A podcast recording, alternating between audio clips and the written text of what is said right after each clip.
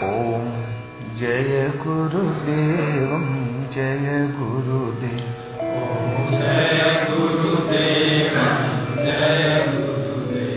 ॐ अशरण शरण शरण प्रभुले ॐ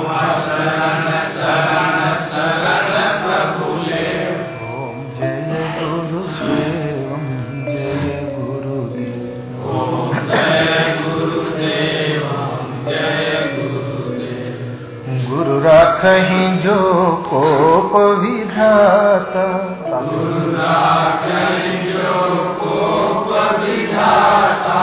गुरु रूठे नहीं को जग त्राता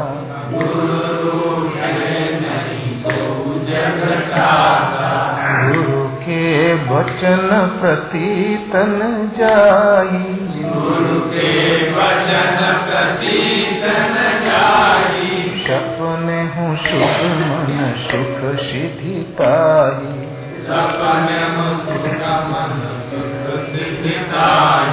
ओम जय गुरुदेव जय गुरुदेव।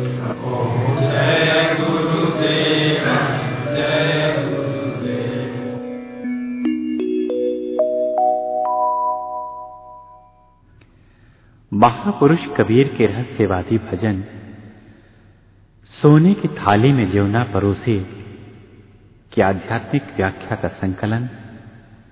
दिनांक 5 जुलाई उन्नीस सौ पंचानबे को हमने विजयपुर की जनसभा में परम आदरणीय गुरुदेव के शब्दों में किया था। अमृतवाणी के चरण में इस साधना पर प्रस्तुति का रहस्य भेद आपके मार्ग निर्देशन के लिए प्रस्तुत है।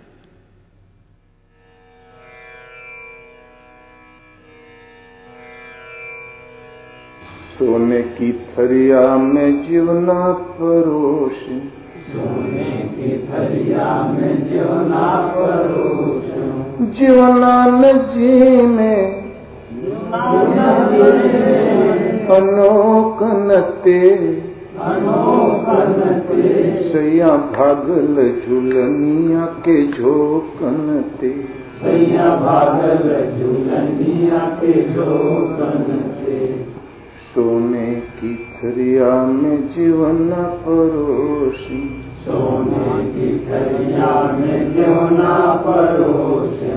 जीवना न जीवे। बड़ा पुराना भजन है।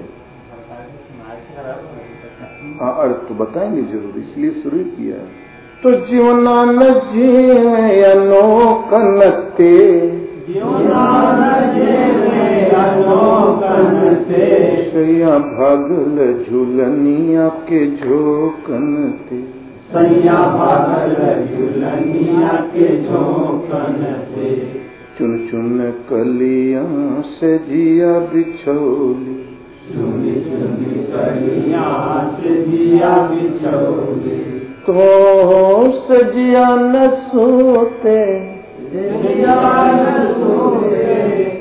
पूरब रेल गम के। सैया है अवैया नयन दोनों खड़ के।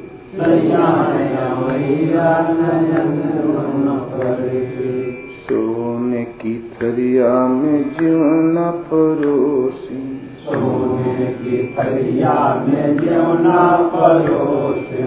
जीवना न जी में वज़ीर गंज थाना।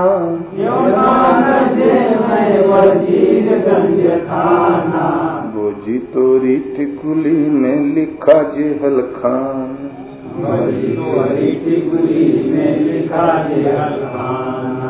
चुन चुन कलिया से जिया बिछोली।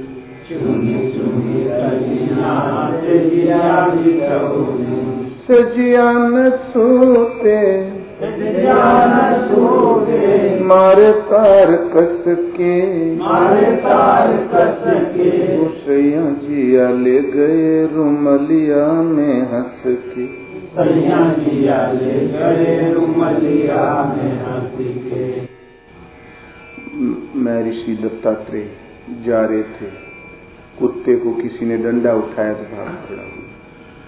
पुचकारा तो चला है टुकड़ा दिया तो खा लिया। बोले, ओ, तुमसे भी गुरुओं की एक विद्या मिली। तुम भी गुरु अवधूत को मान अपमान से रही तो संतोषी होना चाहिए। एक गुण मिल गया। कुत्ते से गुरुओं का एक गुण मिल गया।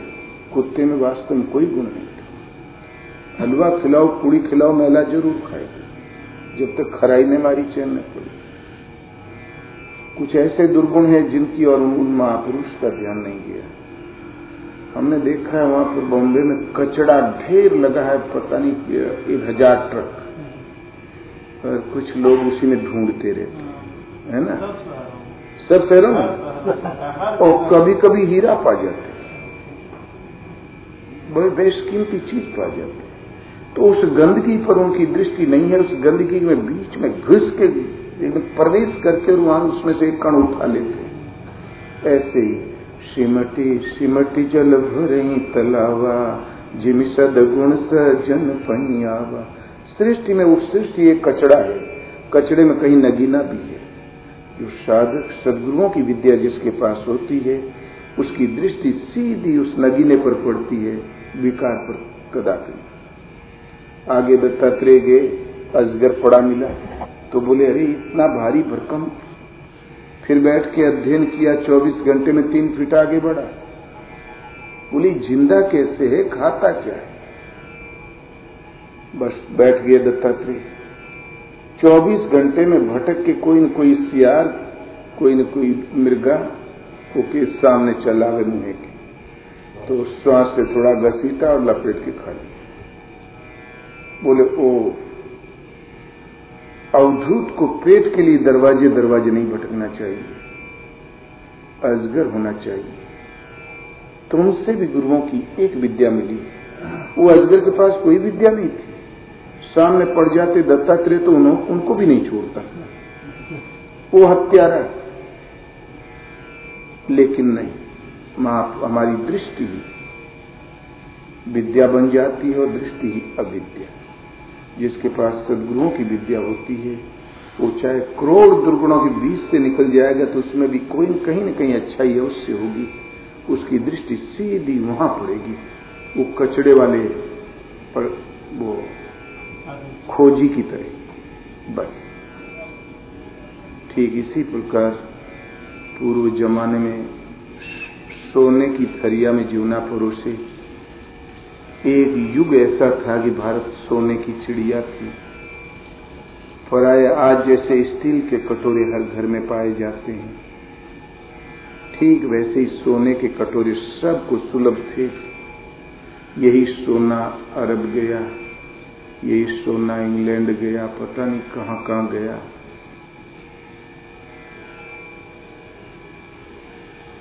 उस जुग जुमाने का एक भजन, एक उदाहरण। यदि होता ही नहीं सोने की थाली तो उदाहरण कैसे बनते? भारत इसलिए सोने की चिड़िया थी। कोई किसी का चुराता भी नहीं था। पहाड़ी क्षेत्रों में आज किसी को दस तोला सोने का हार मिल जाए पड़ा रस्ते में, वो तीन गाँव दौड़ के हल्ला करेगा, भाई, किसका है? हमें मिला है। और यहाँ मिल जाए अठन्नी भर तो भाग के पहले घरे पहुँच जाए, बाद में देखा जाए। जबकि है कि महाराज का है। इतनी बड़ी सच्चाई थी। उस युग जमाने के उदाहरणों से नपातुला भजन है। ईश्वर प्राप्ति में एक बार हाँ इस शरीर मिट्टी है, इसमें श्वास ही सोना है। इस श्वासा को स्थिर करके, इस श्वासा एकदम चंचल है। श्वास में तरंग पर तरंग तांता लगा हुआ है। इस सारी मन से इंद्रियों को संयमित करके मन को हृदय देश में जू जू सांस में निरोध करते जाओगे संयत होता जाएगा। जहाँ श्वास स्थिर हुई महाराज के हो बाँस की तरह मोर सांसिया एकदम खड़ी मैं न चाहूँ तो न भला संकल्प है न बुरा संकल्प। ओम ओम खाली धुन मात्र से, से तो श्वासा को बली प्रकार स्थिर करके संयम पूर्वक। जहाँ स्थिर श्वास हुई ता भजन रूपी भोजन, जिससे प्रभु जिससे प्रसन्न होते हैं, जो भोजन परमात्मा स्वीकार करते हैं, वो भोजन फिर उस श्वासा जहाँ स्थिर हुई तो उसमें आ जाता है भजन ही भोजन है। इस शरीर का पोषण रोटी दाल से है। लेकिन आत्मा की तृप्ति उस भजन ही भोजन है। उसी के द्वारा आत्मस्वरूप होती है। ये पुरुष अपने स्व स्वरूप को प्राप्त होता है। सच पूछो तो वही इस आत्मा का भोजन है। लेकिन वो भगवान स्वीकार कर ले ऐसा भोजन, तब जब श्वास स्थिर हो जाए, फिर भजन प्रवाहित रहे। तो सोने की थरिया में जीवना परोसिन। तो श्वास को स्थिर करके सतत अभ्यास करते करते श्वास प्रश्वास का जजन करते करते संकल्पों की लहर शांत हो गई और श्वास अचल स्थिर ठहर गई।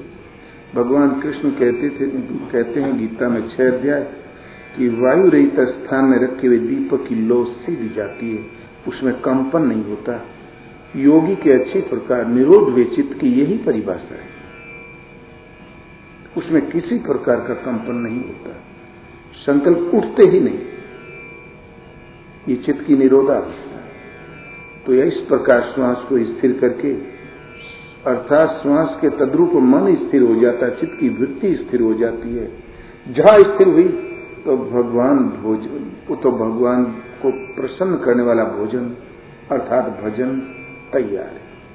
परोस गया तो श्वासा को भली प्रकार निरोध करके और निरोध होते ही भजन रूपी भोजन भली प्रकार उसमें प्रवाहित हो गया। तो जीवना परोसी। सोने की थरी श्वासा ही सोना, शरीर मिट्टी। तो श्वास को स्थिर करके भजन रूपी भोजन जो परोसा, लेकिन भगवान प्रिया स्वीकार ही नहीं करता। कबीर ने अपने आराध्य देव को प्रिया प्रियतम साई कहकर संबोधित किया प्रियतम का मतलब होता है प्रिय उत्तम से प्रियतम, जो प्रीति का सर्वोपरि माध्यम जिनसे संबंध जोड़ लेने के बाद फिर कभी अलगाव बिछो नहीं होगा। साई माने मालिक होता है। प्रेम का आधार प्रिया है। पति मारे मेरी पत राखो गिरधारी। भगवान मेरी पत को रख लें। पत माने हो जा, होता है इज़्ज़त, मर्यादा। प्रभु मेरी इज़्ज़त रख लें, मर्यादा रख लें। ये आत्मा शुद्ध है, बुद्ध है, अविनाशी, अकाट्य, अशोक्य, अपरिवर्तनशील, परमात्मा का विशुद्ध स्वरूप।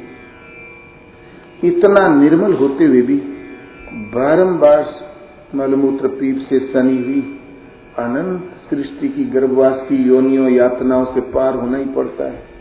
इन दयनीय दशाओं से जो उबार लेने में सक्षम है तो कौन परमात्मा? इसीलिए उबार का जो मर्यादित स्वरूप प्रदान करने में समर्थ है कौन? भगवान। इसलिए प्रभु को संत कबीर, संत तुलसी, अनेक महात्माओं पति कहकर संबोधित किया। मीरा को कहा, सती हो जाओ, बोले, क्यों? बोले, तुम्हारा पति भोजराज मर गया। तो बोले, अरे, मर गया। मरने और जीने वाला पति नहीं हो सकता, वो जीव हो सकता है। ऐसे पति को क्यों भरू? जो जन्म में मरी जाए, मीरा विनाशी भरो, सुहाग अमर हो जाए। बोला, ऐसे पति का मैं क्यों वर्ण करूँ? जो जन्मे और मर जाए, फिर जन्मे फिर मर जाए। मैंने उस अविनाशी का वर्ण किया है। हमारा सुहाग सदा अमर है। वो बात भी सही थी। बहुत कुछ सूलियाँ तैयार की, लेकिन मीरा का बाल बांका नहीं हुआ। तो इसीलिए, प्रिया, प्रियतम, साई, ये पर ब्रह्म परमात्मा का संबोधन है कबीर की वाणी में। तुलसी ने भी यही कहा कि यह अभिमान जाही जनित हो रे, मैं सेवक रघुपति पति मोरे। ये अभिमान भूल के भी न जाए कि मैं सेवक हूँ और भगवान मेरे पति क्यों? तुलसीदास स्त्री थे क्या? वास्तव में परमात्मा इस जीवात्मा के लिए पथ रखने वाले हैं, मर्यादित स्वरूप प्रदान में सक्षम है, इसलिए पथ इसी आशय का ये भजन है कि सोने की थरिया में जीवना परोसिम श्वासवा को भली प्रकार संयत करते करते निरोध स्थिर करके थाली एक जगह स्थान है। स्थिर करके और इसमें और जहाँ श्वास स्थिर हुई तो भजन प्रवाहित हो जाता है। परमात्मा को संतुष्ट, तृप्त करने वाला यदि कोई भोजन है, कोई उपहार है तो भजन है। तो भजन रूपी भोजन को परोस। लेकिन भगवान स्वीकार ही नहीं करते। तो जीवनान जीवे। अनोकनते सैया भागे हैं, झुलनिया के जो कनते फिर भी वो भोजन स्वीकार नहीं करते। कृष्ण कहते हैं कि भक्त जो देता है, उस पत्र पुष्प फल जल उसको मैं खाता हूँ, स्वीकार करता भोक्तारम यज्ञ तपसाम सर्वलोक महेश्वरम यज्ञ, तप, भजन, चिंतन, जो पार लगता है भक्त से, वो मैं सब भोग लेता हूँ, स्वीकार करता हूँ। अब ये श्वास स्थिर है, भजन प्रवाहित है। फिर भी भगवान नहीं स्वीकार करते। कारण अनोखन थे। साधक के अंदर, भक्त के अंदर अभी अनोखापन है कि मैं कुछ हूँ। मैं भक्त हूँ, मैं ज्ञानी हूँ, मैं ध्यानी हूँ। जब तक ये अहंकार रहता है तब तक भजन भगवान नहीं स्वीकार करते। तो जीवना ने जी में अनोखन थे और जहाँ अनोखापन में ज्ञानी हूँ, मैं ध्यानी हूँ, मैं गुणी हूँ, मैं सिद्ध हूँ, जब तक ये अहंकार विशेष, विशेषताएँ भरी हुई है, तब तक झूलनी में झोंका लगता ही रहता है। तो ब्रह्मा झूले, विष्णु झूले, शिव सन का भाई और सिद्ध अनंत वाही झूले में झूले विधि गति विरले पाई। झूला एक अधर में होता है, किसी न किसी डाल में लगा रहता है और झूलता रहता है आकाश में। भजन करते करते ब्रह्मा झूले, विष्णु झूले, शिव सनत, सनातन सनत कुमार, नारद अनंत महापुरुष, उसी झूले से झूल कर ही परमात्मा तक की दूरी तय कर पाए थे। तो जब भजन करते करते आपका चित्त संकल्प विकल्प से रहित शून्य में, अधर में टिकने की क्षमता पा जाता तो उस टाइम वो अधर में है। पृथ्वी से, इंद्रियों से, वासनाओं से संबंध विच्छेद है। उसका उस अवस्था का नाम झूलनी है। उस अवस्था का नाम झूला है। ऐसे है तो शून्य में स्थिर, लेकिन उस झूलनी में झोंका लगता रहता है मैं फलाना हूँ। मैं ज्ञानी हूँ, मैं ध्यानी हूँ, मैं सिद्ध हूँ, मेरे जैसा साधक बिरले होगा कोई संसार में। ये अनोखापन वाला जो उसमें अभिमान भरा हुआ है, इसके द्वारा आपके आकाशवत अवस्था अवश्य। चित्त शून्य में टिकने की क्षमता है, प्रवाहित है, उसमें झोंका लगता रहता है। इसलिए भगवान ओझल भग्य पास में आते हैं और स्वीकार नहीं करते, भव्य। अर्थात साधना में कमी। दूसरे पद में कहते हैं कि सोने की थरिया चुन चुन कलिया से जिया बिछोली। तो सिमटी सिमटी जल भरई तलावा, जिम सदगुण सजन पहियावा एक एक बूंद करके पानी सिमटता है, फिर छोटी छोटी नालियाँ बनती है, फिर बड़े नाले बनते हैं, सब फिर प्रवाह बनता है, तालाब लबालब भर जाता है। एक एक बूंद करके। ऐसे ही सदगुण सज्जन के पास, संत जन के पास, सज्जनों के पास एक एक करके गुण आने लगता आते आते एक दिन लबालब गुणों का सिंधु बन जाता है। उनका हृदय गुणों का आगार, गुणों का खजाना बन जाता है। इसी का उदाहरण इन्होंने फूलों से दिया है कि चुन चुन कलिया से जिया बिछोली। एक एक कली, एक एक खुशबूदार गुण। जो निर्मल है। कली में खुशबू होती है। कली एकदम किसी पर मार नहीं करती वो ठोस नहीं होती, मुलायम होती है। और सदगुण भी मुलायम होते हैं, कल्याणकारी होते हैं, किसी को खुशबू ही देते हैं। तो एक एक करके गुण, एक एक गुण अर्जित करते करते साधक एक दिन हृदय देश में गुणों की एक सेज बिछा दिया, आसन लग गया। लेकिन भगवान सेज पर विश्राम ही नहीं करते। कारण वजीरगंज थाना। हृदय देश में वज़ीर, काम, क्रोध, मोह, लोभ, ये माया के मंत्री है।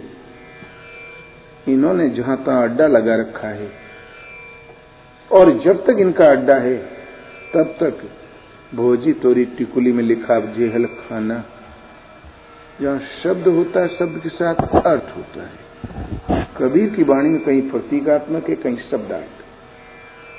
तो भव कहते हैं संसार को, और संसार को जीतने में जो प्रवृत्त वृत्ति है, वही भौजी है। और ये इसके संस्कार में तकदीर में अभी माया की जेल खाना लिखा हुआ है। कब तक? जब तक ये माया के एजेंट, ये वज़ीर, माया के मंत्री, काम क्रोध, राग, द्वेष कहीं न कहीं हृदय में किसी कोने में भी अड्डा लगाए हुए। तो सुन, चुन चुन कलिया से जिया बिछौली तो सजिया न सूते वजीरगंज थाना। ये माया के एजेंट, व्यापरे हूँ ब्रह्मांड माया कटक प्रचंड। काम क्रोध लोबादि भट, दम्भ द्वेष पाखंड। समुचे ब्रह्मांड में व्याप्त थे माया का प्रचंड कटक, काम क्रोध लोभादि भट्ट ये सेनापति। दूसरे शब्दों में ये वज़ीर है। महामंत्री हैं। इन्होंने हृदय देश में कहीं न कहीं अड्डा जमा रखा है। जब तक इन एजेंटों का, इन महामंत्रियों का अड्डा है, इन माया के सेनापतियों का अड्डा है, तब तक भव पर विजय करने वाली जो हमारी वृत्ति चली है, उसके तकदीर में, उसके संस्कारों में माया की जेल लिखी हुई जहाँ भगवान कृष्ण का जन्म हुआ था। वो जेल में थोड़े हुआ रहा, इसी जेल में जन्म हो जाता है। जेल में तो सलाह आधी ज़िंदगी, पूरी ज़िंदगी लगता है, लेकिन इस माया की कैद में तो जन्म जन्मांतर लग जाते तो सोने की थरिया में जीवन परोशन, श्वास पर श्वास का जजन करते करते श्वास की गति स्थिर हो गई स्थायित्व ले लिया। जहाँ स्थायित्व लिया तो संभजन प्रवाहित हो गया। भजन रुकी भोजन परोस गया लेकिन जीवना न जीवे। तो जीवना न जीवे, मारे तार कस के। ओसैया जिया ले गए रोमालिया में हंस के। फिर भी उस भजन को नहीं स्वीकार करते। प्रभु ग्रहण ही नहीं करते, स्वीकृति ही नहीं देते। न स्वीकार करते हैं, न बदले में पद देते हैं। स्थिति देते हैं अपनी। कारण क्या है? कि मारे तार कस के वो त्याग की कसोटी चाहते हैं। अभी तुम्हारा त्याग हल्का है। कहीं न कहीं फंसा हुआ है, कमज़ोर है। भले कसोटी चाहते हैं, लेकिन भगवान ने साधक के चित्त को छुरा लिया है। तो सैया जिया ले गए रोमालिया में हंस के। अपने रुमाल का होते, मुँह पहुँचे थे हाथ पहुँचे तो वही ना। रूह परमात्मा का, आत्मा परमात्मा का विशुद्ध अंश है, रूह कहते हैं परमा, अंश को, उस अंश को हंसा खिला के, संतृप्ति दे के, उसको समझा बुझा के अपने साथ ले। इस जब भगवान एक बार वरद हस्त रख देते हैं साधक का एक बार थोड़ा परितोष कर देते हैं तो फिर ता ही भजन तजी भावने आना उमा राम प्रभाव जिन जाना, वो प्रभु का प्रभाव जान जाता है। वो भजन छोड़ के कुछ कर ही नहीं सकता, क्योंकि उसके मन मस्तिष्क को घसीट के भगवान अपने साथ ले गए। उस रूह जो आत्मा है, उसकी खिंचाव को अपनी ओर ले गए, अपनी कृपा प्रसाद में घसीट ले गए। तो सैया जिया ले गए रोमलिया में हंस के। वो कब घसीटा? जब श्वास में स्थिरता आ गई। अंत में कहते हैं किसो चुन चुन कलिया से जिया बिछौली। वही एक एक करके सने सने गुणों को अर्जित करते करते और एकदम हृदय में फूलों की सहज बिछ गई, निर्मलता आ गई। माया की जड़ता शांत हो गई। फूल की तरह हृदय निर्मल हो गया, कमल खिल गया। फिर भी भगवान इस हृदय देश में निवास क्यों नहीं करते, उस सहज पर क्यों नहीं निवास, विश्राम करते? टिकते क्यों नहीं? झलक देते हैं, भाग जाते हैं, कारण क्या है? तो कहते हैं कि सोते तो नहीं, लेकिन अब संतुष्ट होने ही वाले सजिया न सोते पूरब रेल गम के सैया है अवैया नयन दोनों फड़ के। पूरब रेल गम गे पूरब की कमाई पूर्व माने पूर्व जन्म। पूर्व जन्म के संस्कारों की रील सिमट के किनारे लग गई। रेल कभी कभी आती तो खटरखू खटरखू, बहुत दूर से गमक सुनाई देती है ना? नहीं सुनाई देती है। बहुत दूर से अंदाज मिल जाता आ रही है। वो पटरिया खटखू खटखू करने लगती है मील भर पहले से। हाँ। तो पूरब रेलगम के पूर्व जन्म के संस्कारों को विदर्ण संस्कार सिमट आए हैं। अंतिम छोर आ गया है और जहाँ अंतिम संस्कार मिटा तो भगवान को सोना ही सोना है, भोजन भजन स्वीकार करना ही करना है। और इतना ही नहीं, नयन दोनों पढ़ के ज्ञान विराग नयन और गारी भाव सहित खोजई जो प्राणी पाव भक्ति मनी सब सुख खानी वैराग्य और ज्ञान ईश्वरीय अनुभूति। दोनों नेत्र फड़क रहे हैं। दोनों की भर, भरपूरता है। दोनों भली प्रकार परिपक्व अवस्था में है।